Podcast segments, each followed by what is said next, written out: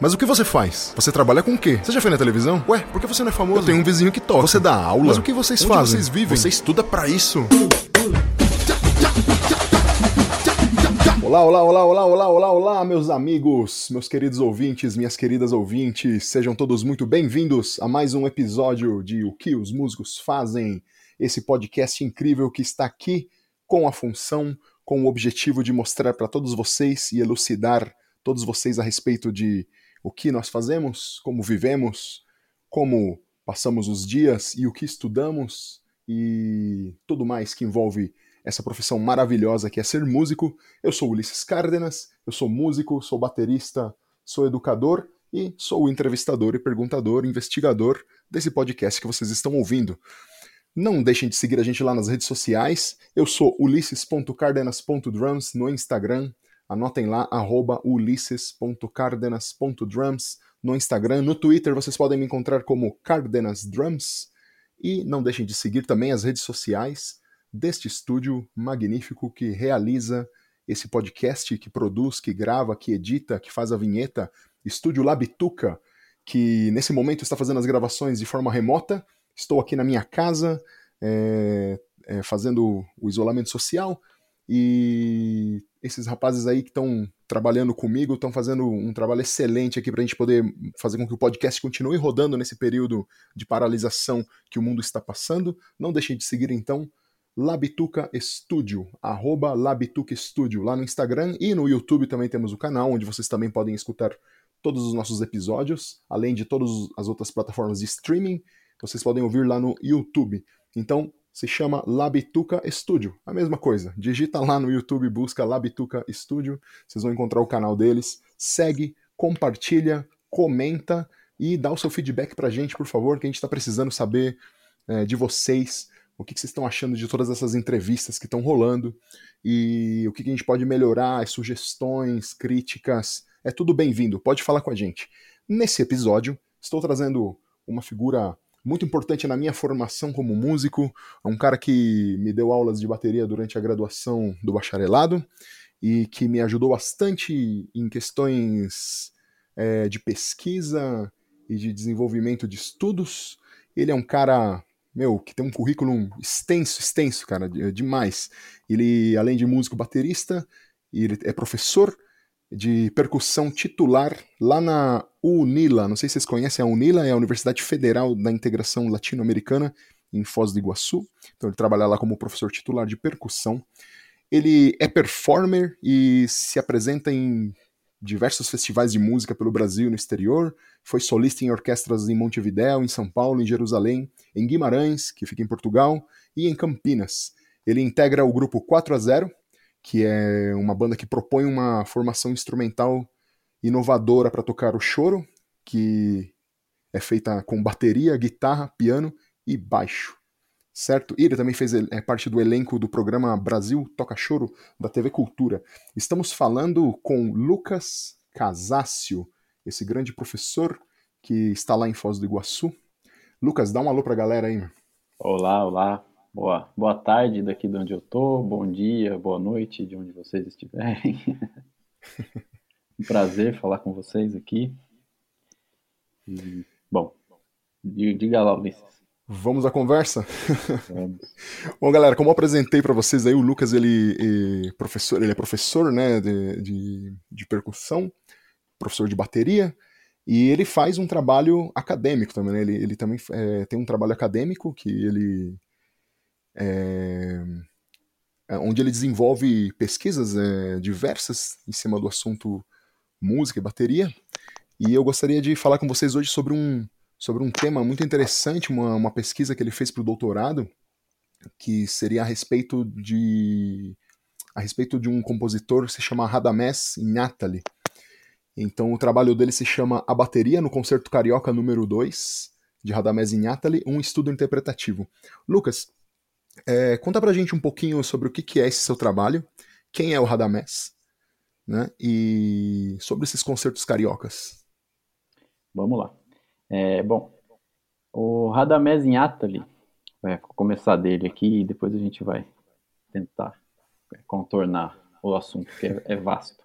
Sim. É, ele foi uma figura muito importante na, na nossa música aqui, que ele trabalhou como um dos principais maestros e arranjadores da Rádio Nacional na década de 1930, né? Que foi um período quase de, de, de, consolidação do que a gente entende hoje dessas siglas de MPB, né, música popular. O que, que é isso, né? Então o Radamés, enquanto arranjador da Rádio Nacional, ele trabalhou com os principais artistas da, do que a gente chama hoje de música popular, né? Os gêneros urbanos, que naquela época o samba é que estava surgindo como identidade nacional, né? Então os, muitos intelectuais se organizavam em torno do que era o Brasil e a proposta nacionalista tudo mais, e criaram essa rádio nacional que era no Rio de Janeiro. E o Radamés estava por lá e foi convidado para tomar conta da, dos principais arranjos que eram feitos né, é, no dia, assim, a gente escreveu um arranjo de manhã para tocar à noite, isso ao longo de anos. Então ele, de certa forma, ele ajudou a, a formatar o que a gente entende né, de, de música popular brasileira. É, só para ilustrar um pouquinho, é do Radamés aquele arranjo famoso do, do Aquarela do Brasil, né, que todo mundo hum. toca por aí, aquele pam pam pam pam pam pam, pam que a, a, é, aquarela que é do Ari Barroso, né? É quase que o mais conhecido talvez que o hino nacional do Brasil. Né? Uhum. Ah, sim, sim. E... Vale, vale, acho que vale, vale tentar elucidar a galera sobre qual é a diferença. Se, se a música é do Ari Barroso e o arranjo do, é do Radamés, uhum. qual a diferença então? O que, o que seria o arranjo para quem está ouvindo a gente entender? É, bom, isso em música popular é, é um assunto bem delicado, assim, o que, que é a composição e o que, que é o arranjo. Né? Uhum. Mas em geral, os compositores, eles, em canção, né, eles têm a, a melodia e, e uma base para aquela melodia. E na canção, geralmente, está ligado a um texto é, onde se desenvolve a melodia. E é comum que os compositores tenham esse material e levem para uma outra pessoa elaborar isso, né? Fazer a introdução, é, uhum como é que vai ser a instrumentação disso, tonalidade para quem que vai cantar, e tudo isso é o arranjador quem, quem toma conta. Né? Então, no caso da Aquarela do Brasil, essa introdução não existia. E acho que vale a pena que só essa introdução é interessante, que ela é, traz uma, uma novidade, assim, que é, o Radamés trabalhou muito tempo na, na rádio com um baterista muito importante também, que puxar a sardinha aqui para o nosso lado. Claro. que foi o Luciano Perrone. Ah, sim, sim, sim. E o Luciano Perrone era, era amigo do Radamés há muito tempo, assim. E eles trabalhavam juntos e diz a história que, que eles estavam lá no, no estúdio e o, o Luciano Perrone falava, ô Radamés, é, os arranjos, você podia escrever alguma coisa que tenha nos naipes de percussão para os outros instrumentos tocar, né? E se você ouve esse, esse arranjo de Aquarela do Brasil, a introdução, é quase uma batida de tamborim, né? Uma levada de samba sim. tocada por instrumentos de sopro. Sim, sim, Então, exatamente. diz a, a, os, os, personagens da história que foi o Luciano Perrone quem deu a dica para o Radamés compor esse, dessa forma, né? Essa, essa introdução, parece uma batucada. Ah, é, sim, sim. Isso não está na, na composição do Ari Barroso, né? Não, o Ari Barroso não pensou nisso. Então, o arranjador, voltando à sua pergunta, ele lida com essas, com esses elementos, né? De como é, é, eu costumo fazer um, um, paralelo com flor, né? Você vai na floricultura, você tem lá rosa, outra flor, não sei o que, você junta tudo e não fica bonito. Aí a pessoa da floricultura põe a, o papel, põe o laço e deixa aquilo apresentável, né? Uma, e daí que vem a palavra arranjo, né? Uma, deixa um, no arranjo bonito. E em música Sim. isso acontece também. Então, às vezes a gente tem um material bruto que o compositor fez, mas não está ao ponto de ser apresentado, né? E isso também depende, né? Tem muitos compositores que gravam suas composições sem muito arranjo e é bonito né? também. Então, é um sim, assunto sim. que dá para a gente ficar falando tarde inteira aqui. Sim, então é interessante. Não, mas foi um ótimo parênteses aí, interessante. Agora, voltando ao. Vamos voltar ao, ao tema, né? Vamos. É... Então o Radamés. Bom, então, só para ilustrar um pouco a figura do Radamés, né? ele estava envolvido Sim. com, a. é, com essa, essa produção de música popular, né? Música urbana. Sim, que... sim. E, uh, cara, eu acho, acho muito legal esse lance do movimento nacionalista que você citou aí, né? É, uhum. Era um movimento em que governantes, né, líderes do, do, do, país, eles queriam elaborar um tipo de música, não era isso, né? Se eu não me engano, queriam elaborar a música que fosse brasileira, não era isso? Então incumbiram é. alguns compositores, né? A música, na verdade, está dentro de uma proposta de, do que era o Brasil, né? É uma, é uma hum. coisa ampla e é, é, formatar né, o que, que é o Brasil. E para isso a é. gente usa a cultura, né? É, hoje a gente vê os governantes desmanchando o ministério, tirando lei de incentivo. Isso é tudo Sim. uma uma posição política, né, de como é que você lida com isso. E na década Sim. de 30 eles estavam lidando com isso para para escolher ali, você escolhe, né? Por que, que o Brasil não é representado pelo Luiz, pelo Luiz Gonzaga ou uhum. pela Orquestra de Frevo, ou, ou seja lá, uhum. porque por forças políticas de determinada uhum. região. É. É, eu acho que, acho então eu não estou é um aqui fazendo juízo de valor de que é bom ou que é ruim, só é só para a gente saber que essas coisas não são não são naturais, né? Não é como uma árvore que nasce no chão e, e brota. São sim, coisas sim. pensadas. É, eu acho que, eu acho e que é o Radamés estava né? lá no Rio. O Radamés é gaúcho, né? Só para uhum. E é interessante que ele foi para o Rio de Janeiro para tentar ser concertista de música erudita. Ele é um pianista incrível, assim, ganhando concurso de música erudita, e ele vai para o Rio para isso, para tentar entrar no mercado de música de concerto. E aí chega lá e, e ele tem conhecimento de música popular, tocava cavaco, violão. Ele percebe que tem um campo de trabalho ali para aquilo uhum. e também acaba lidando com isso. E tem algumas entrevistas do Radamés na internet, se a moçada quiser dar uma olhada, vale a pena. Que é, a gente está falando de escolhas, né? E, e ele algumas entrevistas ele demonstra que não foi muito feliz assim com as escolhas, porque ele tem um, um ressentimento de não ter sido, tinha, né, porque ele faleceu, de não ter sido reconhecido enquanto concertista.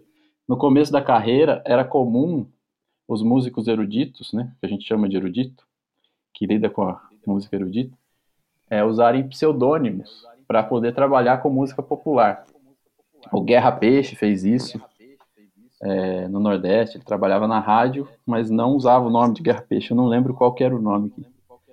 E o Radamés fez isso um pouco também no Rio, que ele assinava as composições de, de, de que pareciam música popular, ele assinava com o nome da primeira esposa no masculino. Então, a esposa chamava-se Vera, e ele assinava as músicas como Vero. Entendi. O Chico Buarque fez um pouco disso na época da, da ditadura, para não ser reconhecido e, e, cair na malha fina lá da ditadura, né? Ele usava um pseudônimo, acho que era Julinho da Adelaide, sei lá, uns nomes. Então é comum. Sim. E no caso da música popular e erudita, tem isso. Os compositores é, instrumentistas, a, aquela época, achavam que era menor você trabalhar com música popular, né? Então, ah, isso, isso, ele está ele tá, tá no, é, um juízo de valor mesmo, é menor, né? Você fazer samba, ou fazer choro, ou tocar na gafieira é, é menor do que você tocar na Sala São Paulo. Uhum. Na verdade, não é, né? São coisas diferentes. Não. E o Radamés está imerso nessa confusão toda, produzindo música de altíssimo nível lá na rádio. Uhum. Só pra gente saber, assim, quem que é o, de quem que a gente tá lidando. Né? Sim, sim. E o Radamés, o, o Radamés Inhatali, ele acabou elaborando muitos concertos, né? Ele, ele teve muitas composições para orquestra, né? Como você diz, ele... Ele escrevia tá dizendo, muito, né? muito. É, ele, ele tinha conhecimento de música de concerto e, e ele tinha muitos amigos, ele gostava de, de escrever para os amigos. Então é comum as histórias que o Radamés escreveu concerto de... Tem concerto de... Acho que quase todos os instrumentos que ele conhecia ele escreveu. Então tem concerto para desde instrumentos tradicionais, como concerto para piano, concerto de violino, né? Tem concertos para acordeão e tumbadora. Tem concertos para vibrafone, que ele escreveu percussionista amigo dele. Concerto uhum. para violão. Enfim, ele escrevia muito para os amigos. Então uhum. a pessoa, ah, Radamés queria tocar tal coisa, você não escreve? Depois não, ele fazia. Aí chegava algum tempo depois, tinha lá uma peça de 30 minutos, três movimentos, cheio de bolinha pro cara ler. era meio que o cara colocava a galera numa fria às vezes, né? É, mas era. Tem que fazer. Era uma boa e... fria. Era uma boa, né? Sim, claro. E esse, e esse movimento todo dele na música é, fez com que ele fizesse composições, fez com que ele criasse, né, é, concertos e, e, elaborasse composições usando a música brasileira, né? Tendo, tendo como tendo elementos brasileiros ali, né, na Sim. sua obra. E em que momento então começam os concertos cariocas? E que história é essa de que ele foi o primeiro é, ele foi o primeiro compositor a colocar a bateria como, como um instrumento solista dentro de, um, dentro de uma peça de concerto? Então vamos lá. Bom, os concertos cariocas, eles são três. É uma série de três peças, que é o Concerto Carioca número um, que o Radamés compôs. Como você disse, ele usava gêneros de música brasileira, né? Para compor os, os motivos né, dos seus concertos. Uhum. E também instrumentos que não são tradicionais na música de concerto. Então, esse primeiro concerto que ele escreveu, o número um, é para guitarra. Ele chamava de violão elétrico. Que hoje a gente pode perguntar se é guitarra ou se não é. Enfim. É, e aí tem pesquisadores também. Um grande amigo meu, Eduardo Lobo, trabalha essa questão: se é guitarra, se é violão, o que, que é aquilo. Mas de fato é um instrumento que não estava ali no, no universo da música de concerto. E é esse violão elétrico, piano e junto na orquestra tem um naipe de 11 percussionistas de samba. Então tem escrito lá para seis tamborins, pandeiro, surdo, reco-reco, lá em 1950. Ele quase que botou uma escola de samba dentro da, da orquestra. Hum. E ele escreveu isso, se eu não me engano, para o aniversário do Rio de Janeiro. Depois eu posso uhum. confirmar isso, mas acho que é. E os movimentos desse concerto, primeiro, são marcha, samba, canção, uma valsa seresteira e um samba que tem uma batucada lá de tamborim. Aí, em 1964, ele escreveu o concerto carioca número 2, que foi o que eu estudei lá na Unicamp, fiz o doutorado sobre esse concerto, que é o que você disse aí, que é o primeiro, primeiro caso de aparecer numa partitura de, de música de concerto, né, a bateria entre os instrumentos solistas que é um concerto uhum. que o Radamés fez em 1964, é, a pedido de um amigo dele também, que trabalhava lá na Rádio Nacional, que era o Elcio Milito. Uhum. É, o Elcio Milito foi um dos membros fundadores de um grupo muito importante também no, na música brasileira, que foi o Tamba Trio. Uhum.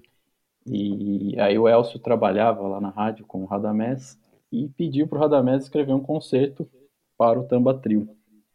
E não, e não por acaso o Elcio Milito foi objeto de pesquisa da, da sua dissertação de mestrado, né? Isso, então. Eu vou tá abrir um outro conectado. parênteses aqui, só para. Eu vou voltar, ainda tem assuntos do conceito, mas já que você puxou no assunto, é... eu entrei nessa história de pesquisa, tudo, no, do, no, no, mestrado, né? A gente acaba a graduação, não sei se, é, se é, isso é, é sabido de todos, mas na época que eu terminei a graduação eu não tinha muita ideia disso, então acho que vale a pena a gente conversar. Bora Depois lá. que você termina a graduação em música, né? Você vai lá na universidade, faz o bacharelado, tudo. E aí o que, que você pode fazer com isso? Pode cair no mercado de trabalho e também é possível você fazer pós-graduação, né? que são os cursos de mestrado, doutorado, e, e ingressar com viés acadêmico, né? Fazer pesquisa sobre música.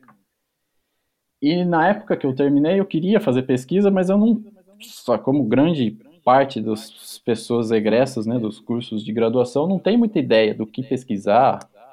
Alguns poucos colegas que eu tive já sabiam o caminho, assim, sabiam o que queriam fazer até o pós-doutorado, que não era o meu caso. Então, eu conversei muito com alguns professores, falei fazer pesquisa, e um dos professores lá da, da Unicamp, com formação mais teórica, né, de ciências sociais, ele trabalha com música e tudo, ele falou: em geral, você tem que tentar encontrar um problema e fazer uma pesquisa para tentar ajudar esse problema a ser, né, colocar esse problema de uma maneira racional e tentar entender esse problema. E eu fiquei pensando E eu lembrei que durante a graduação eu estudei muita coisa de bateria e teve duas pessoas importantes que eu gosto muito, né? que uma é a Lilian Carmona, que foi minha professora, e outro Márcio Bahia, que eu também é um grande amigo e, e fiz alguns festivais com ele. Essas duas pessoas falavam para mim bastante sobre o Elcio Milito, quando a gente falava de tocar bateria com vassourinha. Ah, o Elcio Milito, você tem que ouvir o Elcio Milito, tem que ver o Elcio Milito. Tem... E eu procurava material sobre o Elcio Milito, não tinha. Eu tinha dois discos em casa do Tamba Trio e ficava ouvindo aquilo e sem entender como é que é, eles tocavam aquela vassoura, tudo mais. Falei, bom, acho que temos um problema, né? Tentar desvendar aqui o mistério do Elcio Milito. Quem é, de onde veio, além do Tamba Trio. Então eu entrei lá no mestrado em música e fui estudar o Elcio Milito. E a, no primeiro momento eu queria estudar tudo do Elcio Milito. Você entra, você quer fazer tudo, né? mas aí você vai entrando em contato com, com as coisas sobre o objeto de estudo e vai percebendo que é, é um, tem muito assunto em torno de um simples objeto. Então eu fiz um recorte é, do que eu queria estudar e foquei em trabalhar sobre o Elcio Milito dentro do contexto do Tamba Trio, porque o Elcio depois, o Tamba Trio é, surgiu em 60, 1963, primeiro disco.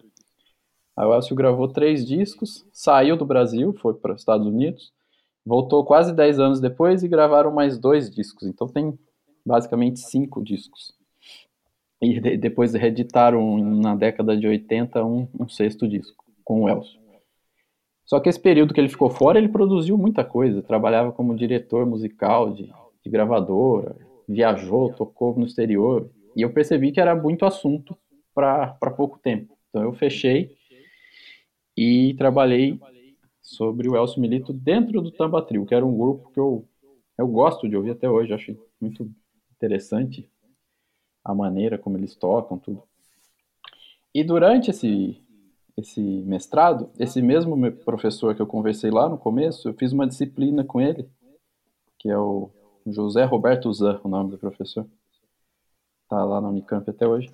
Fiz uma disciplina de, não sei se era seminários, alguma coisa teórica que não tinha nada a ver com bateria.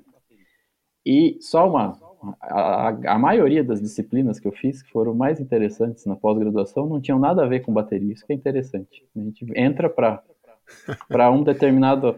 Né, uma ideia, e se você tem a cabeça um pouco mais aberta, assim, não se apega aos seus preconceitos, né, é enriquecedor, assim, eu fiz disciplinas é, de estética, lendo filósofos e coisa e tal, que a princípio imaginaram que seria uma grande besteira, que tem que lidar com estética, filosofia, mas é, abre né, as possibilidades de, de, você pensar mesmo o que, que você faz, como é que você lida com a música, com o que, que uhum. você está fazendo né, no, no seu meio e tudo mais. Bom, então voltando, esse mesmo professor ele falou: Ah, você já viu a, a, o catálogo de obras do Radamés? Tem uma peça lá que ele escreveu para o Tamba Trio. Se eu não me engano, é um concerto. É um dos concertos cariocas. Aí, na época, o, o catálogo de obras do Radamés estava na, na, na, internet. Tinha um site dele com todas as peças que ele tinha escrito, assim, catalogado. Aí eu entrei lá e vi que realmente estava lá, Concerto Carioca número 3 para trio e orquestra dedicado ao Tamba Trio. É, concertou número 2, né? Você é, número 2, desculpa. É, você vai me corrigindo aqui. Eu vou viajando na maionese. Esse site ainda existe no ar, só pra galera. A última vez que eu tentei entrar não estava no ar porque eles estavam tentando organizar melhor as obras, que tem as coisas de direitos autorais, e estavam um, um, umas questões, mas eu acho que não está mais no ar. Hum. Mas a, a obra dele tá, tá disponível, pois é, tem o sobrinho dele, Roberto Inhatali, que está tá em contato com isso, é, é acessível. Uhum. É, então, eu descobri esse conceito e, e não consegui encontrar muito registro disso. Encontrei uma gravação precária, que deve estar na internet ainda, do próprio Radamés tocando piano e regendo a orquestra da Rádio MEC. E, é, e eu imagino pelo estado da gravação assim que eles devem estar tá lendo aquilo meio que à primeira vista, sem muito estudo, assim. Então tem uns desencontros, é bem, é bem legal. Você vê músicos de altíssimo nível assim, também ali na, na vida real, né? Também Errando ralando, nota né? para lá, correndo para cá, isso é, eu acho muito bom também. A gente que vê que as pessoas são, são humanas, né? São humanas. Estão lá na fogueira e estão tocando aquilo em altíssimo nível. Né? Embora tenham erro para lá, erro para cá. Mas é, até então era a única gravação que eu tinha encontrado. É, aí eu sugeri, durante o semestrado, de eu tocar um pedaço desse concerto como recital, porque a gente tinha que fazer um recital, além de escrever sobre música, ler, fazer as disciplinas. Ainda fui lá me envolver com estudar estética, filosofia. Então você vai arrumando mil problemas, né, além dos que já tem. Você tem que solucionar é... um problema, mas se arranja é... mais. Aí você entra lá e fala, nossa, era feliz quando só tinha um problema e eu não sabia o tamanho dele. era feliz quando eu tava na graduação lá e só é. tava tocando. e aí, a época eu tinha acabado de, de entrar no, no 4 a 0 que é o grupo que você falou aí na introdução, né, que a gente está lidando com choro e música brasileira, e o Eduardo, que é o guitarrista do 4 a 0 ele estava estudando também no mestrado o concerto Carioca 3, que ele estava analisando, fazendo uma análise, análise harmônica, uma análise completa do concerto, né, musicológica e tudo mais. O trabalho dele, tudo isso que eu estou falando são trabalhos que já estão feitos e estão disponíveis na, na biblioteca da universidade, tá, tá, tá rodando por aí. Então, é, vale, época... vale, a pena, vale a pena o pessoal entrar lá na, nas bibliotecas virtuais, né, da Unicamp Isso, é. e dar uma olhada nos trabalhos, porque a Unicamp é, se eu não me engano, ela é a primeira universidade do Brasil que teve um curso de música popular. Né? Isso, é a primeira. Né? Então, então, esses trabalhos aí que são importantes para a música popular, então para quem está ouvindo aí, que é estudante, que está iniciando, ou que não sabe como fazer uma pesquisa, ou que quer aprender, dá uma olhada lá que vale a pena, né? É, e tá, tem bastante coisa. Mais problemas, você vai achar problemas. Bom, então eu, é, o Eduardo estava estudando esse concerto 3 e aí eu sugeri para ele da gente comprar o manuscrito do 2 e começar a ler aquilo, ver o que, que era aquela música ali, né? E, e ele falou, ah, vamos, e se, se a gente tentasse tocar? Aí ele falou, eu tento reduzir a parte da orquestra para guitarra e a gente faz de quarteto, né? Porque já tem a parte de bateria, piano e, contrabaixo escrita, e a, não temos uma orquestra, mas eu reduzo tudo, a gente faz de guitarra. Eu falei, é ótimo, vamos embora. E a gente começou a, a mexer com esse material também, a digitalizar e coisa e tal. E a gente tocou o primeiro movimento, que é um samba. E aí ficou lá guardado esse, esse concerto eu fazendo o meu mestrado lá, estudando Elcio Milito, é, tocamos tudo, concluímos o mestrado, eu e o Eduardo. É, depois, é, em 2014, isso, 2014, é, surgiu a oportunidade da gente tocar o concerto carioca número 3. Então eu falei do primeiro, né, que foi feito, foi composto lá em 1950 para guitarra, piano e a batucada o Concerto Carioca número 2, que foi esse que o Radamés escreveu para o Tamba Trio, e eu tive contato com ele lá na, no mestrado, e o Concerto Carioca número 3, que foi um concerto que o Radamés escreveu para uma formação solista diferente, mais diferente ainda. É, então eu falei um pouquinho do Radamés, e entre as coisas que o Radamés fazia, ele tinha um sexteto, que tocava música popular, e ele escrevia para esse sexteto com como escrevia para orquestra. E, enfim, escrevia lá suas bolinhas e os músicos tinham que tocar aquelas bolinhas. Só que era um grupo de música popular, que tinham dois pianos, uma guitarra elétrica, um acordeon, contrabaixo e bateria. E esse sexteto tinha, tem, se a gente procurar também na, na, internet por aí, tem os discos desse sexteto, vale a pena ouvir. Tem uns arranjos muito bons de choro, de Urubu Malandro, 1 a 0 tocado em altíssimo nível também com essa formação diferente até então. E esse concerto, então fala voltando ao concerto carioca número 3, o Radamés escreveu para esse grupo dele, esse solista sexteto, né? que eram dois pianos, guitarra elétrica, contrabaixo, acordeão e bateria. É, aqui a gente está falando de solistas, né? E quando a gente fala solista, você imagina uma pessoa sozinha. Né? A palavra uhum. é, é curiosa, né? solitário. Sim. Mas esse, esses concertos são feitos para grupos solistas, né? Então o primeiro tem um duo de, de guitarra e piano, o terceiro um trio, o segundo um trio e o terceiro um sexteto.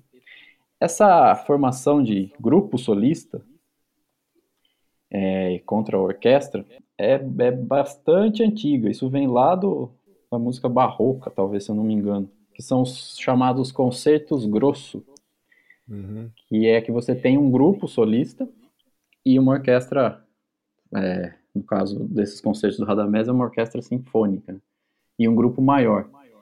E a ideia do concerto também tem uma coisa interessante que é, é a palavra talvez seja um pouco forte, mas eu acho que é comum isso. É, é, é quase uma disputa entre a sonoridade gigante de um grupo grande, como uma orquestra sinfônica, e a sonoridade de, do solista, que tem uma instrumentação reduzida. Né? Então tem essa, esse jogo de, de uma disputa, né? De, disputa no bom sentido, assim, um diálogo de uhum. como lidar com essas diferentes sonoridades. Então, os solistas geralmente ficam colocados em frente à orquestra, né? Para quem for assistir um concerto, você vai ver que o solista está lá na frente. Tudo isso para ajudar o pobre do solista que está sozinho ali a, a ter o seu mais, som né? projetado contra aquela massa gigantesca, né? De, de uma orquestra sinfônica. Para quem já foi a algum concerto e sentou ali perto do maestro, pode perceber que vem muito som, né? Então, esses concertos do Radamés, eles estão dentro desse, desse contexto desses concertos para grupo solista, né? Que a, a, a, tradição da musicologia chama de concerto grosso. Então ele escreveu esses três. E esse terceiro é para esse grupo maior, que era o sexteto dele.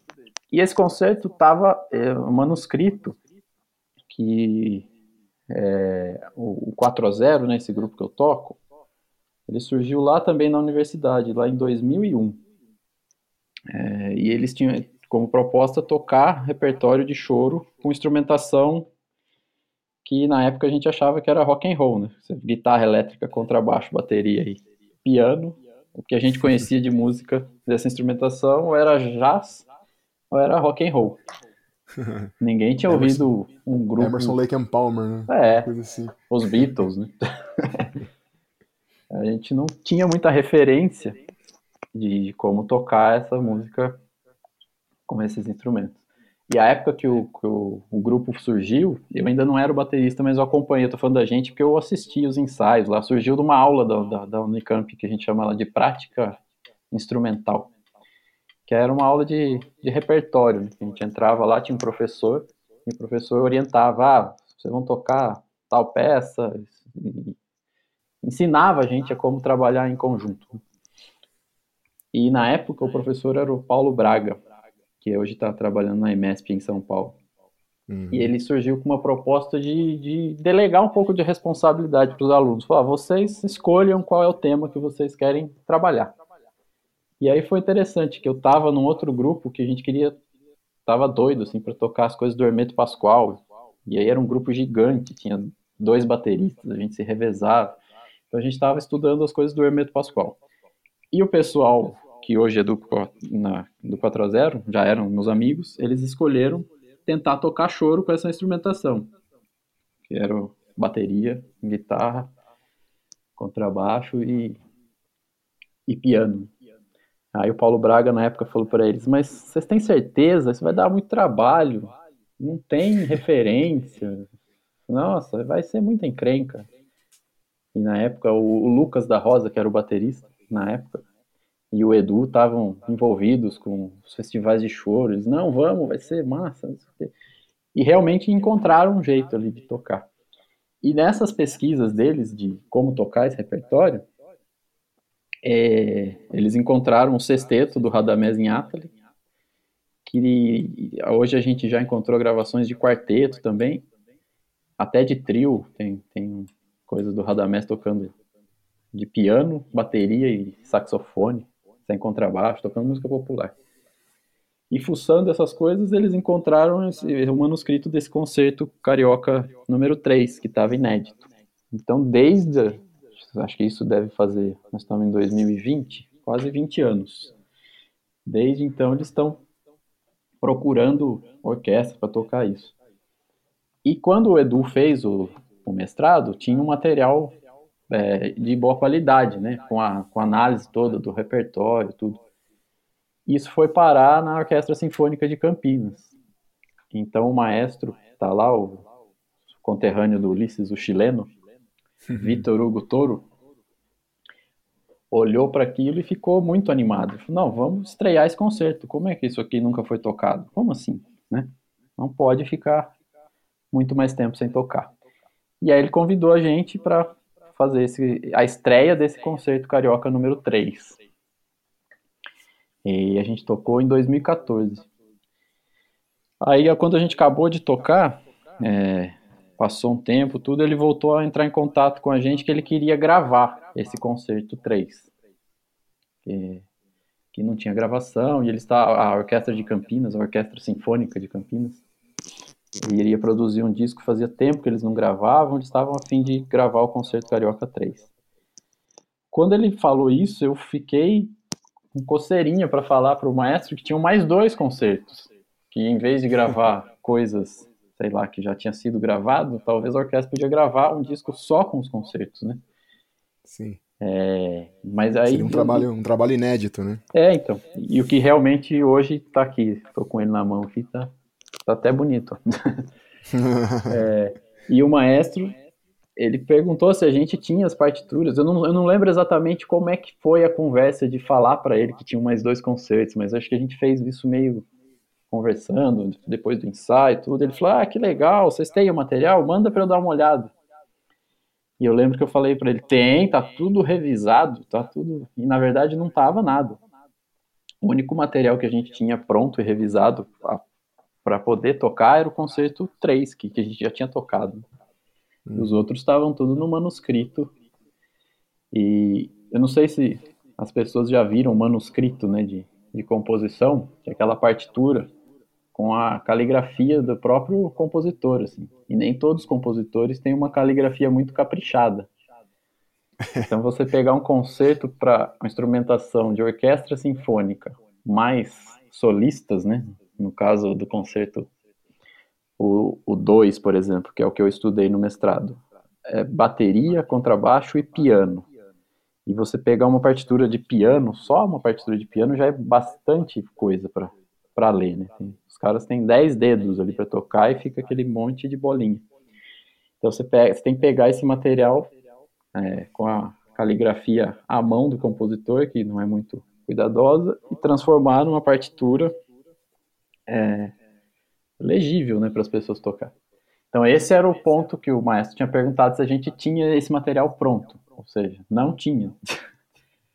Mas aí a gente abraçou, não tem. E quando ele falou isso, eu lembro que eu liguei pro Edu, falei Edu, vamos terminar os outros dois concertos, corre aí.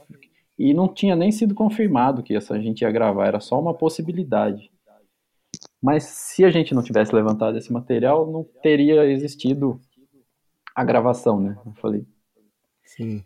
Aí a gente fez esse corre.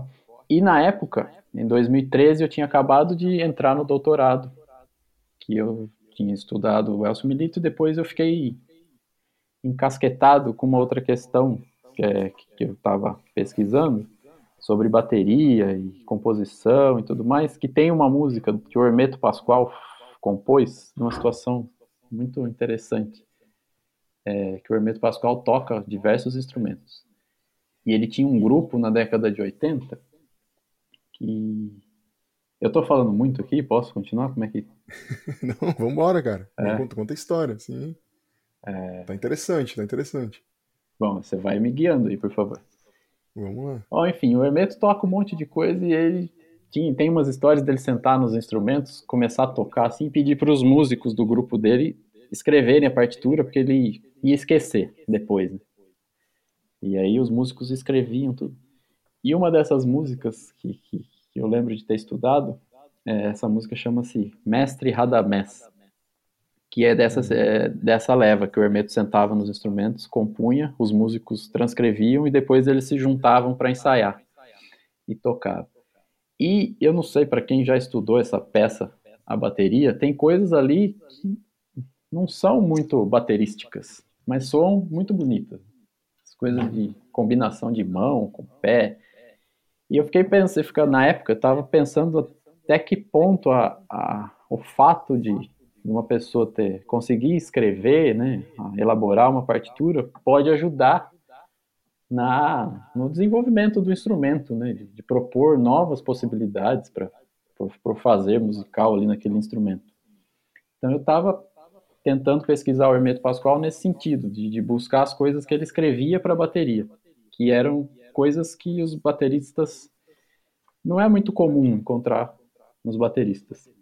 Hoje eu é vejo coisas que, que, que, que, que ele toca, ele, ele compôs assim, que se encontra em, em algum, coisas que o Tony Williams fazia, que é super difícil, assim, que não é muito. Uhum.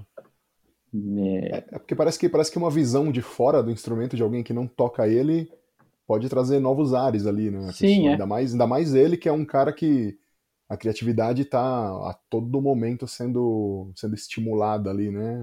Uhum. Então você você vai ter, acredito que vai ter realmente coisas que não é, acredito que é diferente de quando alguém escreve uma parte para você no naqueles programas de guitarra de, e pede pra você usar. Cara, esquece que você tem quatro membros, escreve alguma coisa que você tem que ter sete membros, né? Pra é. tocar.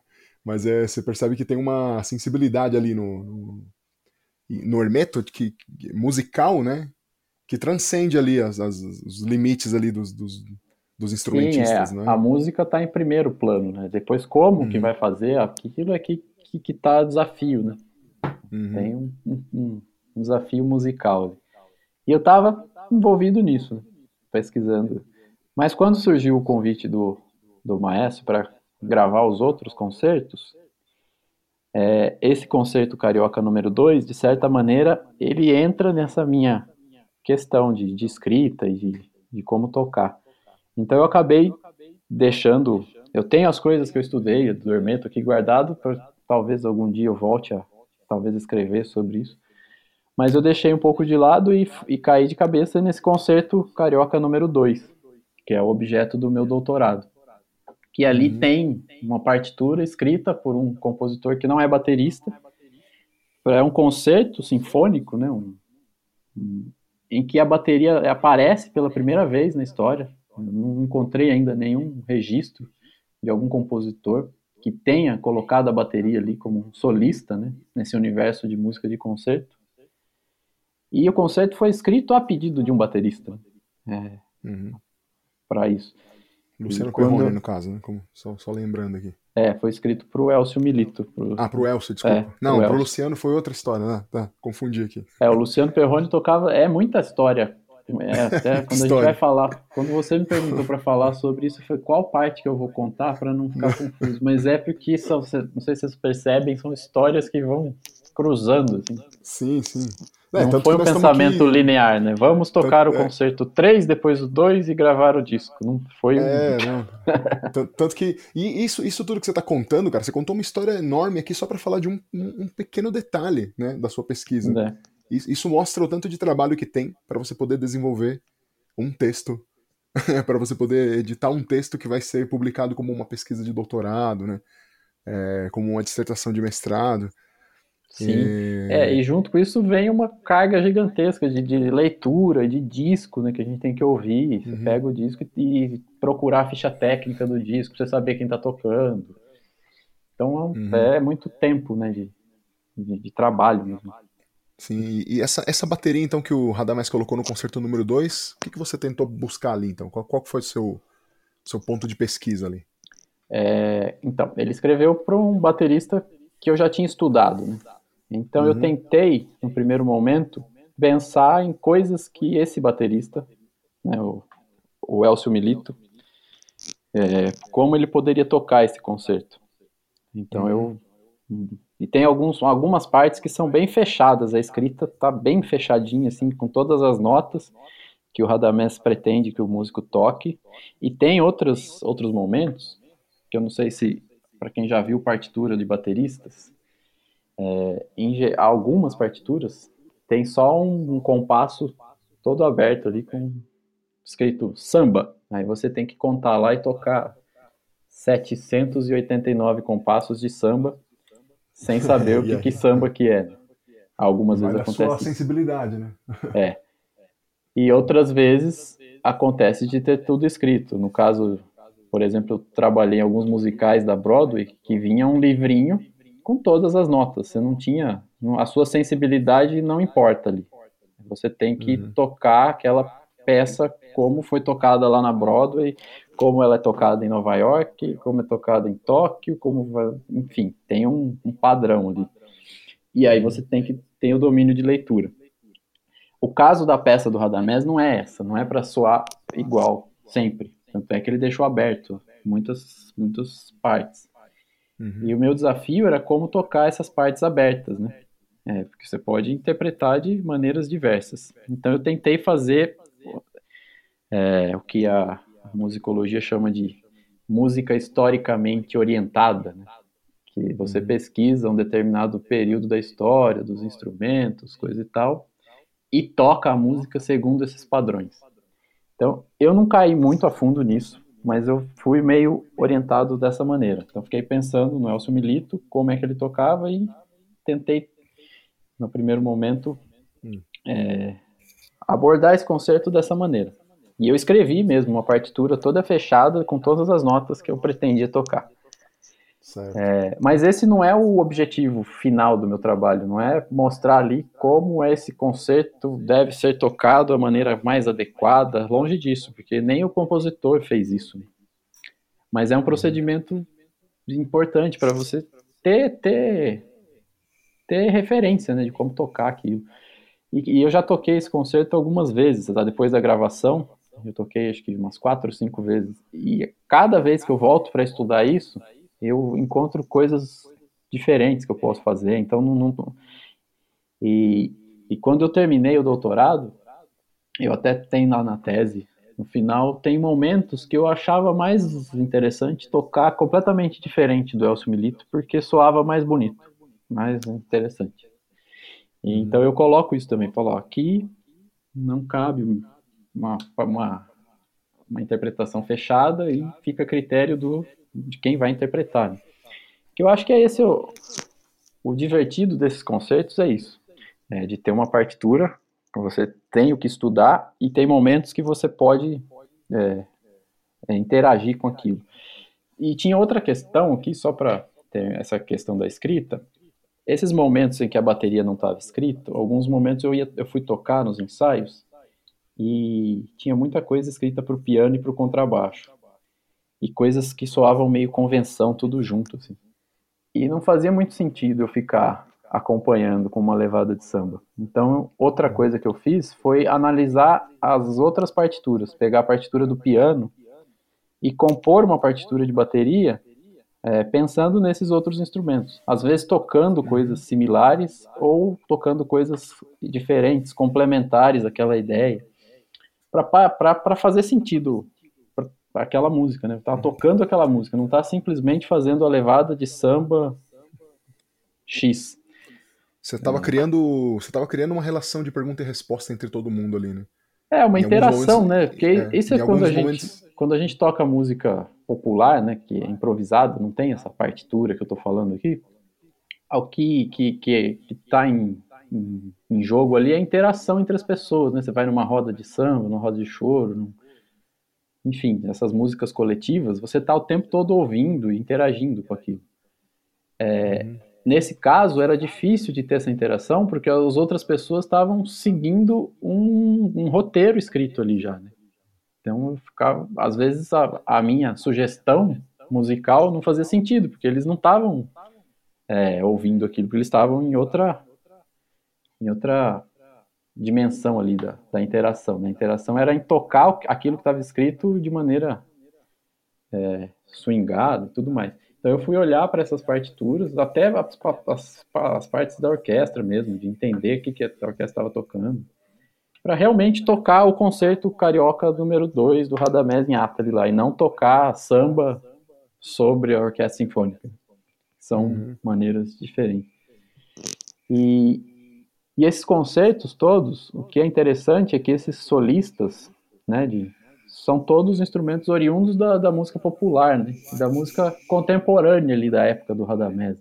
Então, na década de 50, ele compôs lá para o violão elétrico, tinha uma discussão gigante do que é o violão elétrico, a guitarra chegando na música popular, quebra-pau danado. Né? Guitarra pode, não pode, é música popular, não é. O próprio acordeon teve Sim. momentos da história que era chamado de instrumento alienígena.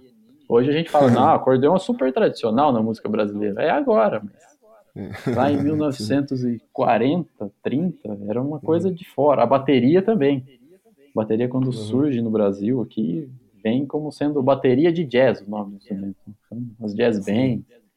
E aí ele compõe um concerto carioca e põe esse instrumento lá no meio, dedicado a um trio que, que é um, chamado de samba jazz. Né? Então tem, tem questões ali interessantes.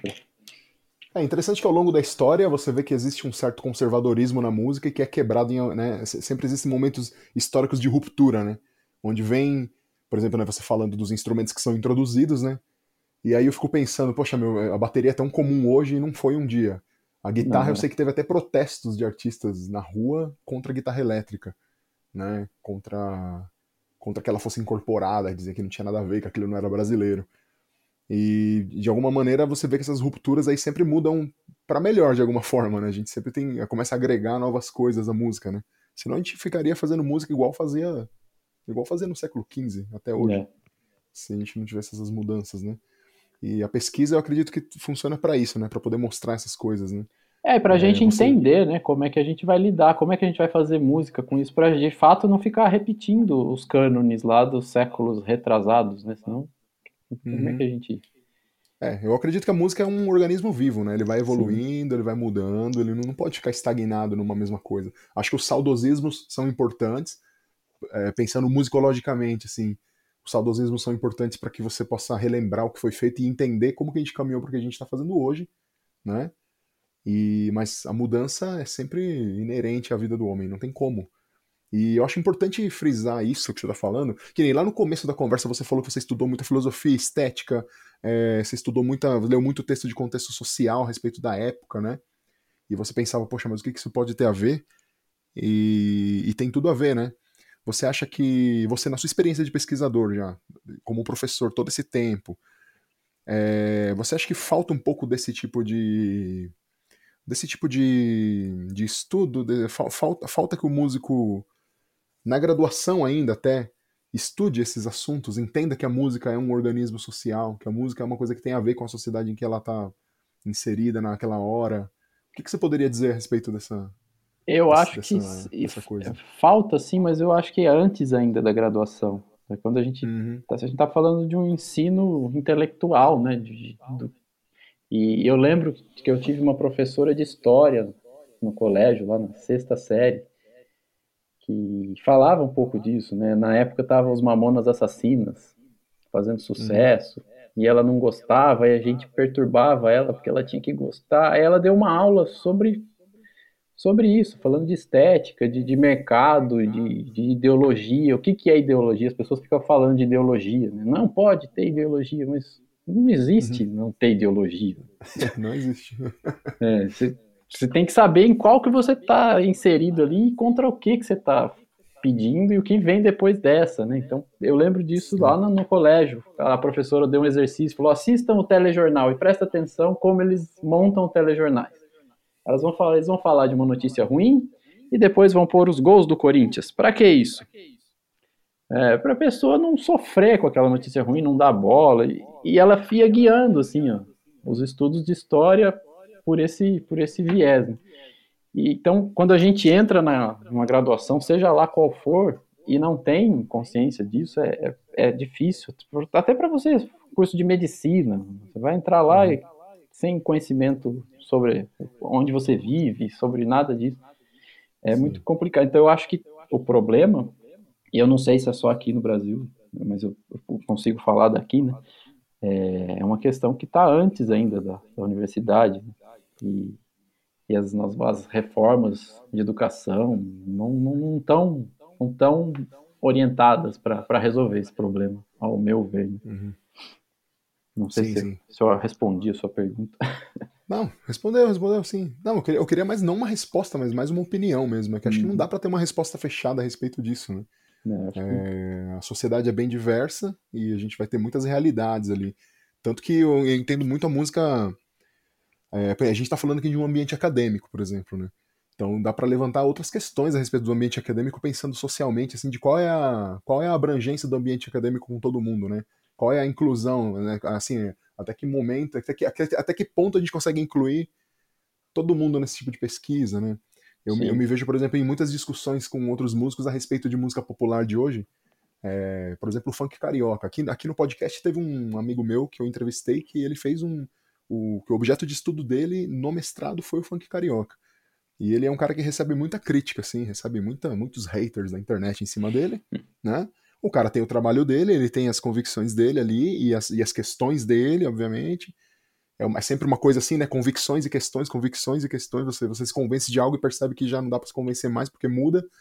E é assim que funciona a ciência, né?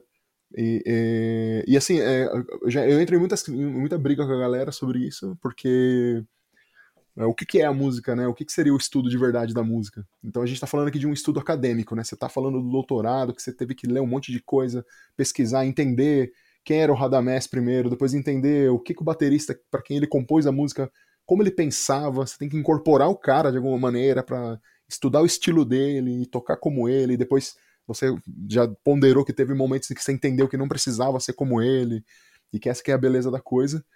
Uh, a gente entra em brigas ali de, de, de, de, de dizer o que é música de verdade e o que não é.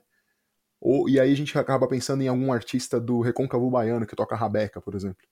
Os caras nunca leram uma bolinha na vida. E aí, como é que a gente vai falar? A gente vai falar que eles não são que eles não são músicos, ou que eles não são merecedores de alguma coisa. Assim como os artistas da periferia que, que fazem hip hop ou que fazem funk, eles também não têm conhecimentos acadêmicos. Elas até podem ter, não, não, não dá para, obviamente que não dá para dizer não, eles não têm mas posso dizer que alguns não têm, fazem música e estão fazendo música, né? É, então, dentro da pesquisa acadêmica, é só um pedacinho, né, da nossa cultura. Eu acredito que a pesquisa acadêmica seja só um pedaço, né? Como que a gente poderia fazer para a universidade expandir as, as fronteiras, no seu entender, na sua opinião, e fazer com que a comunidade em volta entenda tudo isso que a gente está falando aqui, que eles tenham acesso a essas pesquisas com, com uma com um vocabulário, um vocabulário de fácil acesso, ou se isso não é possível mesmo. Como que, que você pensa nisso? É, bom, são muitas coisas. Primeiro muitas, sobre muitas. É, a, a, o universo acadêmico, né? O que, que é acadêmico, o que, que não é. Eu vejo que o que tem de, talvez, de mais é, de, é, distinto entre as coisas que você falou, é que na academia geralmente a gente tem que elaborar uma reflexão organizada sobre o que a gente está pesquisando. Né? Então isso que a gente faz de entender como é que toca determinado gênero, estilo, coisa e tal, a gente tem que organizar a ideia para falar sobre isso. Isso está uhum. presente fora da academia. Se você pegar, por exemplo, sei, algum músico que você admire, sei lá, o John Bonham. Uhum. e, Força, e fosse pesado. possível conversar com ele, ele tem também todo isso. Ele copiou alguém, ouviu, pesquisou, foi, fez tudo isso que a gente faz. Todo mundo é, faz parte do ofício, né, do, do músico. Entender o que veio antes, o que vem depois e, e lidar com isso. O que acontece é que dentro da academia, de alguma maneira, a gente tem que produzir algo concreto. E a linguagem, ainda hoje, que, que, é predominante né, no universo acadêmico é a linguagem escrita. Né? A gente gera uma produção, e essa produção é feita através de textos. E, e é importante que tenha esses textos, porque eles vão ficar aí para quem quiser estudar. Essas coisas que eu estou falando daqui 40 anos, pode vir um estudante e falar, nossa, o Lucas só falou bobagem, mas ele estava imerso ali naquela, naquele meio e ele, de alguma maneira, pode dialogar com as bobagens que eu estou falando, estou pesquisando e ter um, um, uma, uma fundamentação teórica. Você está discutindo com outros autores, você não está criando as coisas da sua cabeça. Eu não estou falando, ah, tocar concerto é assim porque eu gosto. Para fazer uhum. isso, você não precisa fazer uma pesquisa. Vai lá e faz as coisas que você gosta. Não, não nada impede. Mas você não precisa ficar falando para as pessoas que isso é, é, a mais pura verdade se uma coisa parte da sua cabeça. Então a gente não pode cometer esse erro. É, então, que para parte da sua pergunta, acho que é isso. No universo e tem essa linguagem rebuscada, porque muitas vezes os assuntos são complicados mesmo. Você vai estudar estética e filosofia. Eu não sei se eu tento encontrar alguns autores que, que têm uma linguagem mais fácil, porque até para eu tenho dificuldade também. Eu lembro o primeiro texto que eu li na graduação era do, do Theodor Adorno, que é um musicólogo, e, e o texto uhum. falava sobre é, é, produção de mercado, né, música comercial e música não comercial, uhum. música culta. E ele diferenciava a música em duas vertentes, assim é, música popular e música séria. A hora que você lê que popular é o contrário de sério, você já fica. Eu, eu já fiquei com raiva daquilo. Queria pegar o Adorno de pancada em algum lugar. Porque eu não, eu não entendia nada do que ele estava lendo. Eu só fui entender as coisas com a ajuda de um professor que ele lia os textos junto com a gente, parágrafo por parágrafo. Aí eu ali falei, nossa, eu li isso aqui e não entendi nada. E o que o professor está dizendo faz todo sentido e está escrito aqui. Então, mesmo texto em português, você precisa de alguém que, que consiga te orientar, né? A, a, entender esse texto, o que, que esse, essa pessoa está falando. E isso tá, faz parte desse universo mais acadêmico. Né? E a coisa de pesquisar outras culturas, de fronteira, é, eu vejo aqui no Brasil porque cada vez mais as universidades estão olhando para isso. Né? Você pega a Unicamp, tá a primeira ter curso de música popular, a Universidade Federal da Bahia tem também mestrado e tem curso de música popular, percussão popular, é, os mestrados em performance falando de música popular, né, falando de bateria, de, tem um amigo meu que fez mestrado sobre tamborim, então tem aqui na Unila a gente tem esse curso que recebe alunos da América Latina toda. Então tem muita gente da Argentina, que é aqui perto, Paraguai, mas tem gente da Colômbia, Venezuela, Bolívia, do Chile. E essas pessoas estão fazendo pesquisas. Tem estudantes estudando. Estudantes estudando é bom, né? mas eles estão pesquisando as coisas dessas culturas. Tem uma amiga aqui, a Maria Betânia Hernandes, que acabou de fazer o mestrado sobre o Roropo, a gente ouve aqui no Brasil Roroco, você imagina que é uma música, assim, mas é um país, é uma cultura de um país todo que está espalhado ali. E a gente só conhece essas coisas por conta desses, dessas pesquisas que estão sendo feitas, né?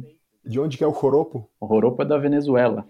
Venezuela. Eu acabei de descobrir que tem um gênero inventado aqui próximo de Foz do Iguaçu, que é o Gualambal, que é uma música argentina. Que... Uhum. Então tem muita coisa. E eu, eu tenho acesso a isso não porque eu fui lá para porque eu li o texto, né? Porque as pessoas estão estão estudando essas coisas. Uhum. E a, em algum momento do, do processo, é, a coisa da linguagem complicada, tem tem autores que conseguem é, produzir coisas com uma linguagem mais palatável, né? Sem ficar superficial. Então é, é um processo todo, né? É, você falou da linguagem, eu fiquei lembrando que teve um tempo atrás alguém. Eu li uma notícia que alguém estava reescrevendo os livros do Machado de Assis, porque era muito difícil. Uhum. Eu falei, por que, qual o sentido de você reescrever o Machado de Assis? Escreve o seu livro, você vai fazer outra história. né? Sim. A eu linguagem está que... difícil ali, mas tem uma série de é. questões é. envolvidas que passam por aí, né? Então, se você quer entender o Machado de Assis, você tem que né, se envolver com aquilo, estudar. Né? É, só, só, fazendo um parênteses sobre o Machado de Assis, o que eu acho interessante de ler nele é que eu me vejo em um mundo que eu não vivi. Que do jeito que ele escreve, do jeito que ele fala, eu, eu, eu percebo um mundo que eu não vivi. E eu acredito que a pesquisa também em música vai me levar para esse mundo, né? Se você falou sobre o Elcio Milito e um jeito particular dele tocar, eu leio o teu texto, escuto as músicas e vivo num mundo que eu não vivo mais. Ninguém mais toca daquele jeito, né? Sim. E o Radamés é a mesma coisa, você foi lá, elaborou a bateria para o concerto número 2 e você tenta transportar a gente para um mundo onde a bateria era tocada de uma maneira que não é mais tocada, né?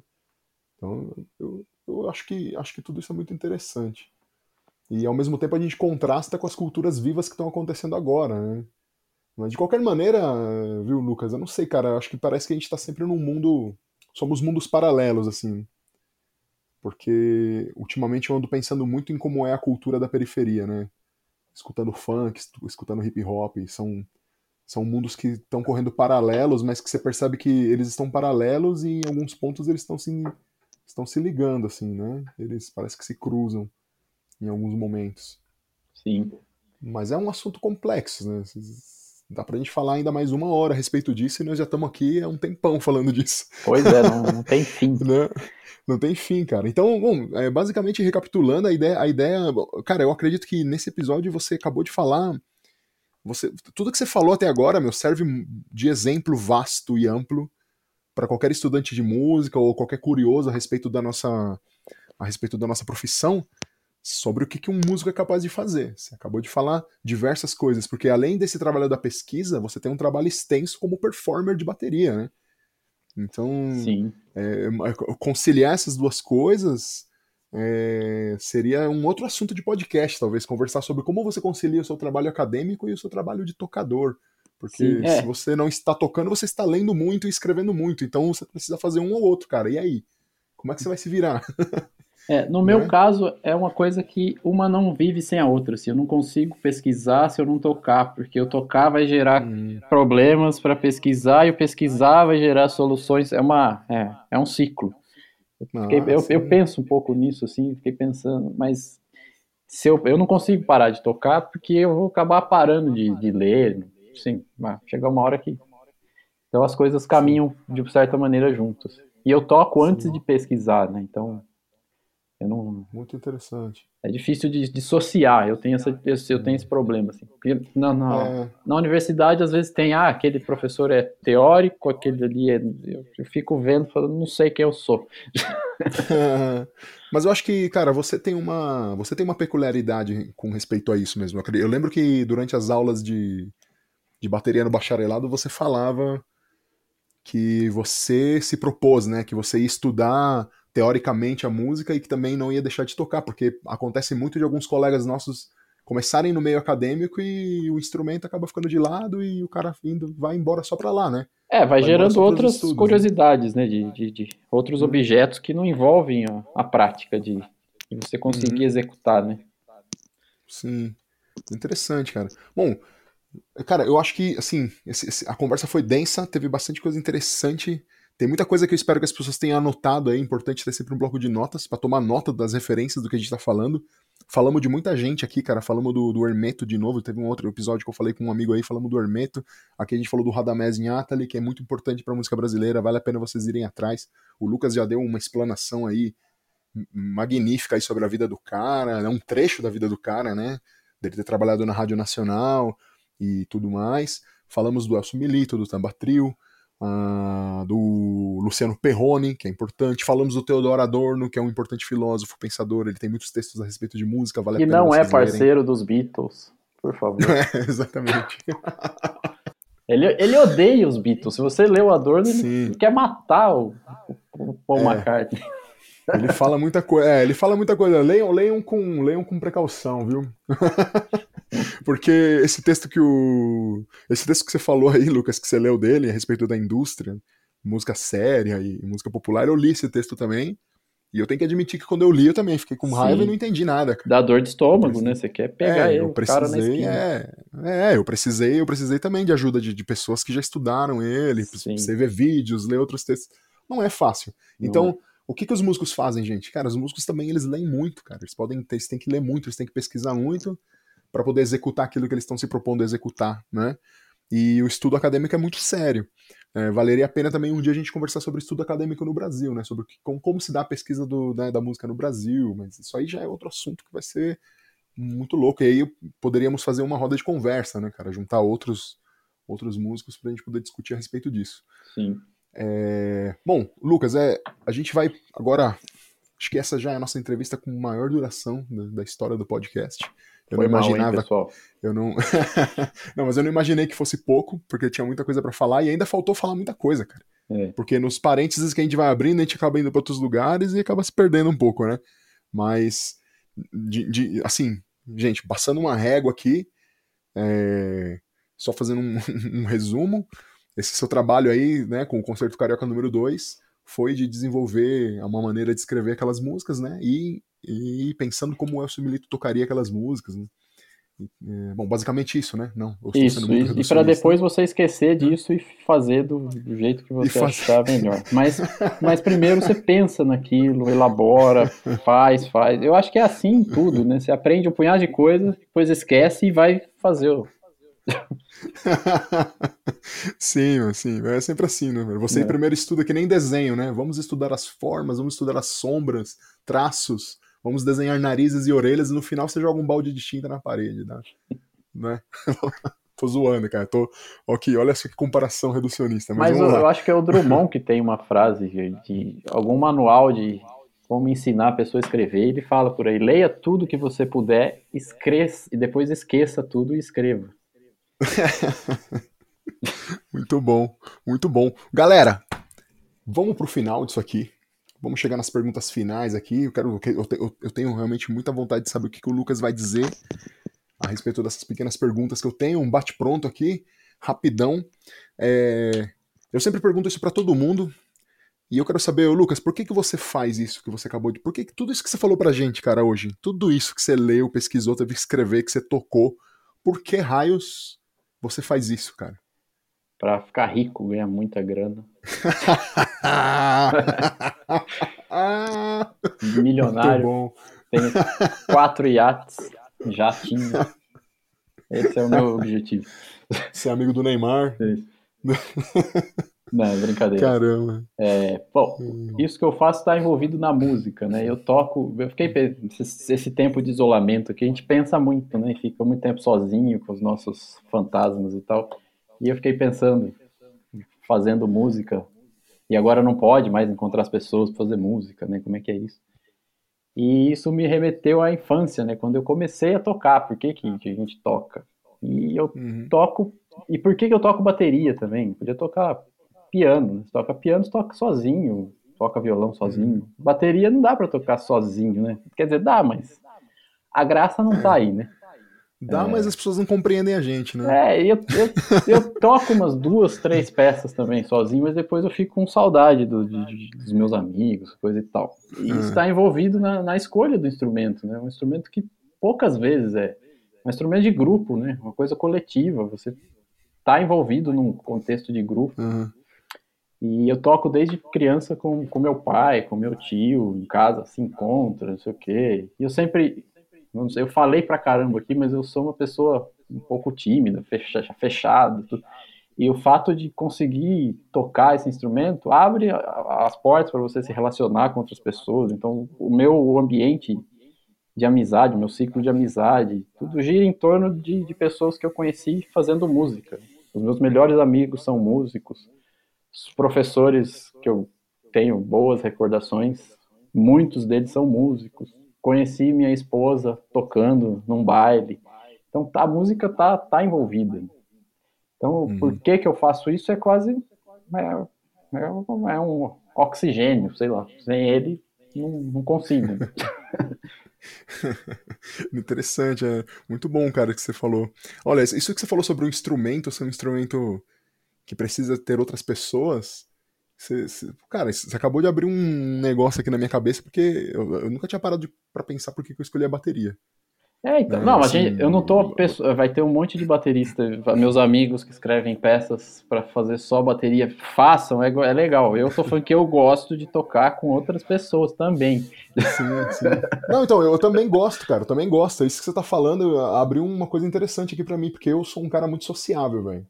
É, e, e, e, eu, eu gosto de estar com as pessoas, cara. É. O instrumento me faz estar com outras pessoas, né? Pra mim tem esse sentido também aqui, um sentido que eu descobri agora, entendi agora te ouvindo. É. muito bom, cara, valeu. É, valeu. valeu, muito obrigado. Não, vou elaborar isso, cara, ainda vou, vou, vou ficar muito tempo sozinho aqui também, eu vou elaborar muito isso. E nesse período todo, cara, então eu imagino que você nunca pensou em desistir, ou já passou pela tua cabeça, mano, eu vou parar com isso aqui. Joga as folhas tudo pro alto, larga as baquetas, fala, sei lá, vou fazer outra coisa. Ah, sempre tem momentos muito críticos e eu fiz, é, a gente fala de academia, de universidade, a gente pensa que, sei lá, o professor já nasceu ali, né? Mas eu fiz muito baile. de viajar de Kombi, assim, pelo interior de São Paulo. E aí você sai de casa às 5 da manhã, vai começar a tocar às duas, come um sanduíche estragado, sei que, entra na Kombi de volta cansado e olhando o sol nascer. Eu tenho várias lembranças disso. A estrada, assim, e o sol. Eu costumo brincar com os meus amigos que a gente ficava parecendo pastel velho, né? Fica murcho e oleoso, assim, dentro da Kombi, aquele sol, assim. E nesses momentos passa tudo. Você fala, por que, que eu tô fazendo isso aqui? Podia estar em casa estudando para concurso, sei lá do que. Meus primos estão fazendo engenharia. Por que, que eu tô aqui dentro da Kombi, né? Mas passa por essa pergunta anterior, porque é, é, é a relação que a gente tem com, com as pessoas, né?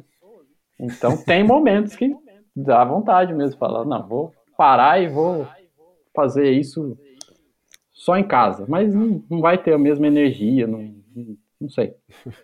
E depois você vai adquirindo outras ambições, né? Ambições artísticas, é, isso, enfim, e vai, a coisa vai andando. Então, eu pensar para valer em desistir, não, nunca pensei. Né? E eu, eu trabalho com música desde muito novo, né? Que meu pai faz isso, então eu já tô nesse caldeirão assim, é, meio, meio vacinado já sobre as, os perrengues. Então, eu já é entrei difícil. consciente. é difícil, né, cara? É. é. difícil. Até quem já desistiu voltou. Não é. tem como. Eu fui um deles. Eu desisti e voltei. Não tem como. Minha esposa até brinca, fala: quando você começa com esses papos de querer desistir, eu nem, nem dou atenção porque você não consegue. você não consegue. Você ah, começa e, com essa conversa. E esse programa seu é muito interessante. O que os músicos fazem é muita coisa que a gente pode fazer com música. Né? Então, quando você fala que vai desistir da música, é impossível, porque você vai sei lá, almoçar, vai ter uma música que vai te lembrar de falar, nossa, por que, que eu fiz isso? Não, pô. Exatamente. Não cara, tem como que... fugir, é quase é o oxigênio. Não dá. não dá, mesmo. Lucas, indica alguma coisa para os ouvintes aí, cara. Algum artista, alguma música específica, alguma, algum disco, alguma obra, indica alguma coisa pra galera ouvir. É, essa pode pergunta sua, é sempre difícil. Eu fugir dessas brincadeiras do Facebook, até quando eu pude, assim, de tentar indicar disso que eu não consigo, eu não sei o que, que eu gosto. Aí fico ouvindo, não sei.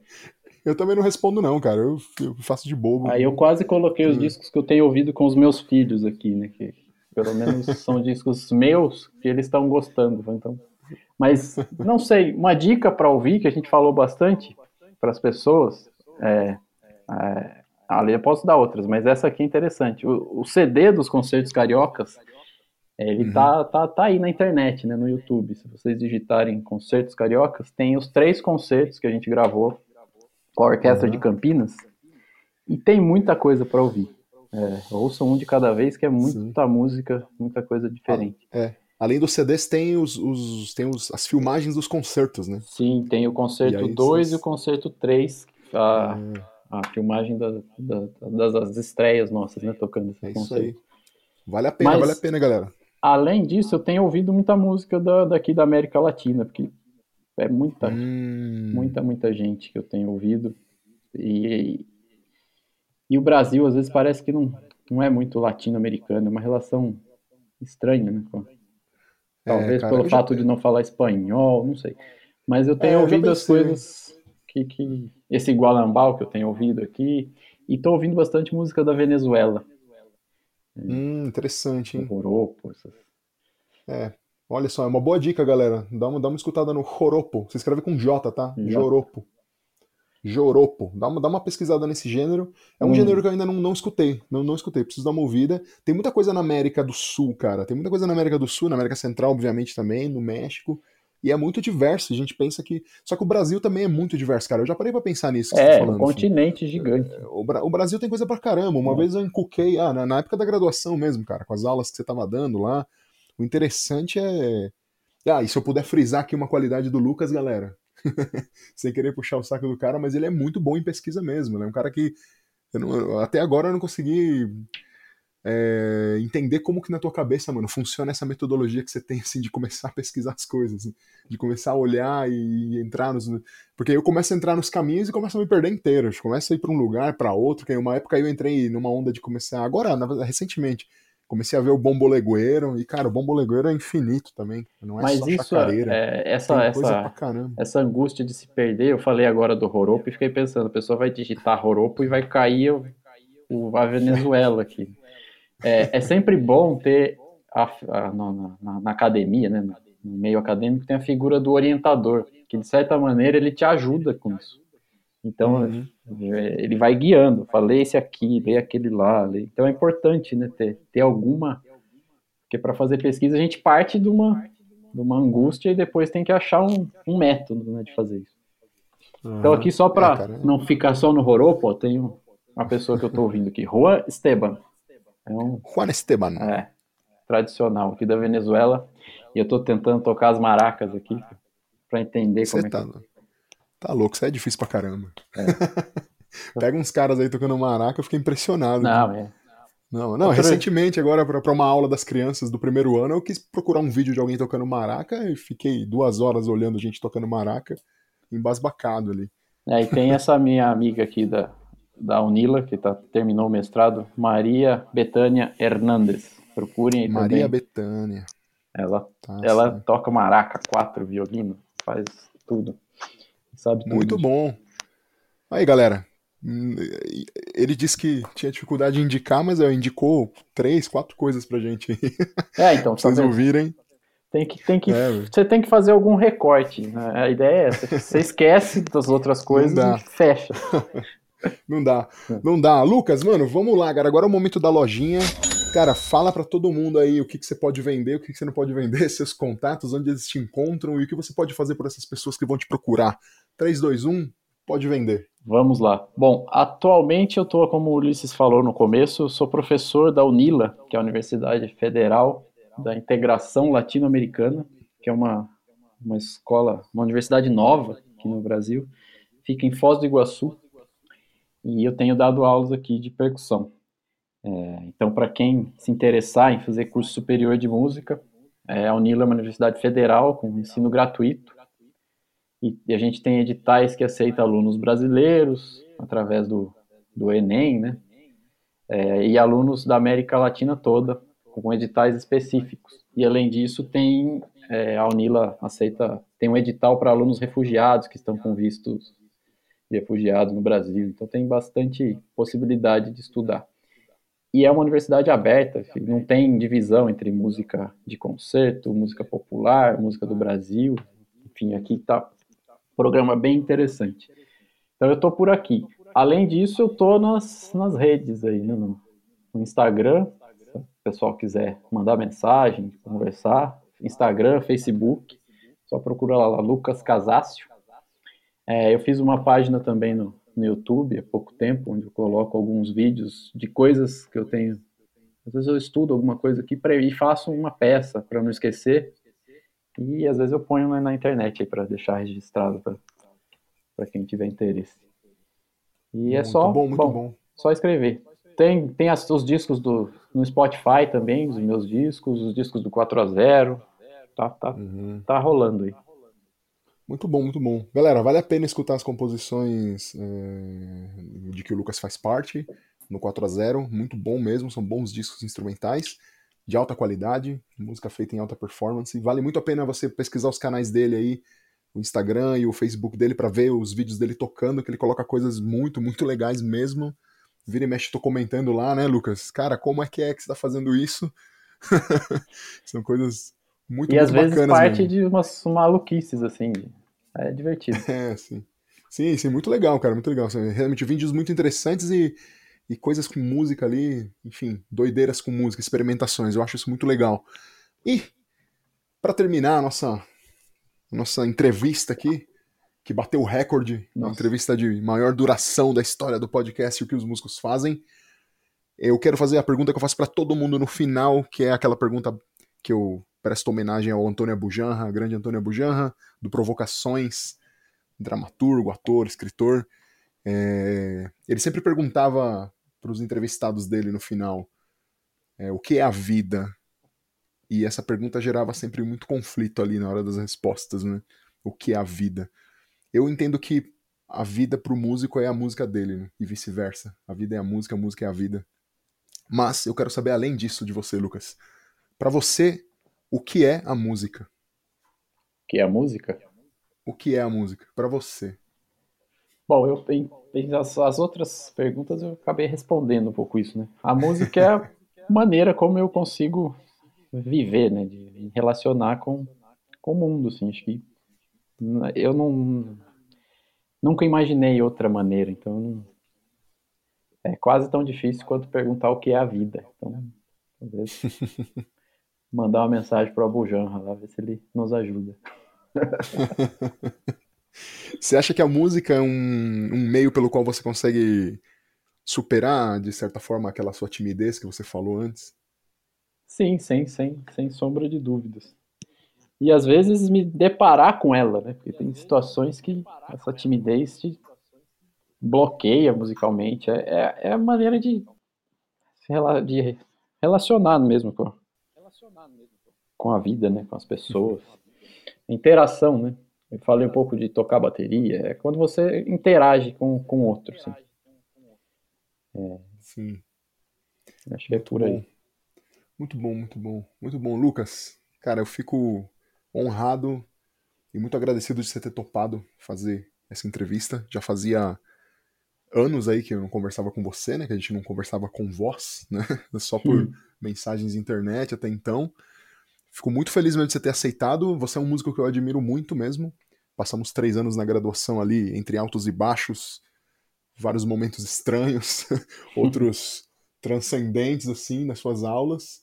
Realmente foi muito bom, como eu te disse no último dia de aula, muito obrigado. Foi, foi, foi válido pra caramba e foi significativo e mudou muita coisa em mim. Acredito que mudou muita coisa em muitos alunos e que você está mudando os outros alunos que você tem agora lá na Unila e alunos de bateria, enfim todo mundo que está à sua volta aí, estudando música junto com você, tá? Muito obrigado mesmo, é uma satisfação. Você quer deixar umas palavras de finalização para os nossos ouvintes? Ah, eu que agradeço o convite, um grande prazer aqui poder falar e falar sobre coisas que são muito é, importantes para mim, né? pesquisa sobre música e tudo mais. É, saber também que eu de alguma maneira, com toda essa maluquice minha aqui de como lidar com a música e tudo mais, eu consigo ajudar outras pessoas. Né? É, eu fico, eu sou relativamente novo nesse ambiente professoral, né? Eu não me considero ainda muito professor, porque os alunos têm quase a mesma idade que eu, então é uma coisa, uma relação diferente de quando eu era aluno e o professor era bem mais velho, né? Então é, é um pouco e às vezes, quando você, eu escuto você falar isso e outras pessoas, eu fico um pouco espantado. Falo, será mesmo que essas pessoas acreditam no que eu estou dizendo? Mas, é, mas o que eu digo, eu, eu, acredito de fato no que eu digo, assim, e, e fico muito feliz que isso faça sentido também para outras pessoas, assim, que isso reverbere de alguma maneira, assim como as coisas que os meus professores me disseram algum dia que, de alguma, de alguma maneira, me ajudaram e nesse momento maluco assim do, do mundo, né? Acho que é importante a gente é, frisar essa a importância dessas pessoas, né? Que que nos guiam, né? Nos orientam. E mesmo os professores ruins, que a gente depois sabe que eles são ruins, para a gente saber como é que é uma pessoa que não sabe lidar com a outra. É, eu acho que estou muito feliz de saber que eu não sou um exemplo desses de professores ruins e que e de poder compartilhar isso com vocês aqui. E parabéns pelo programa, pela sua condução aqui, muito, muito bom. Obrigado. Muito bom, muito bom. Muito obrigado, Lucas. Muito obrigado. Bom, meus ouvintes, minhas ouvintes, amigos e amigas, chegamos ao final do maior episódio já existente do podcast até esse momento. que bom que vocês ficaram até o fim, que bom que vocês ouviram a gente até aqui. Fico muito feliz que vocês ouviram a gente até aqui. Não se esqueçam que vocês são as pessoas mais importantes para que, esse pod... que esse podcast esteja existindo. Vocês são as pessoas mais importantes e mais valiosas que eu tenho aqui junto, porque sem vocês nada disso acontece. Eu faço isso por vocês, faço isso para vocês e para ajudar vocês e obviamente estamos numa troca constante de informações aqui a respeito da música e de suas possibilidades. Certo? Não deixem de seguir a gente nas redes sociais lá. Eu sou ulisses.cardenas.drums no Instagram. Eu sou cardenasdrums lá no Twitter. E não deixem de seguir também o Estúdio Labituca, arroba Labituca Estúdio. E lá no YouTube é Labituca Estúdio. Sigam a gente lá, gente. Ouçam muita música, por favor. Escutem muita música, vão ao teatro, leiam, é, componham, façam suas próprias composições, estudem um instrumento, cantem, batuquem, usem o corpo, usem copos, usem talheres, o que vocês quiserem, bebam bastante água, fiquem hidratados, protejam-se, fiquem em casa, e é isso aí. Façam muita música. Eu quero que vocês apenas façam o bem. Beleza, gente? Muito obrigado e eu tô indo embora. Tchau. Este programa foi gravado no estúdio Labituca. Produção, edição e direção Pedro Zaluba e Mauro Malatesta. Pauta Ulisses Cárdenas. Façam música, não façam guerra!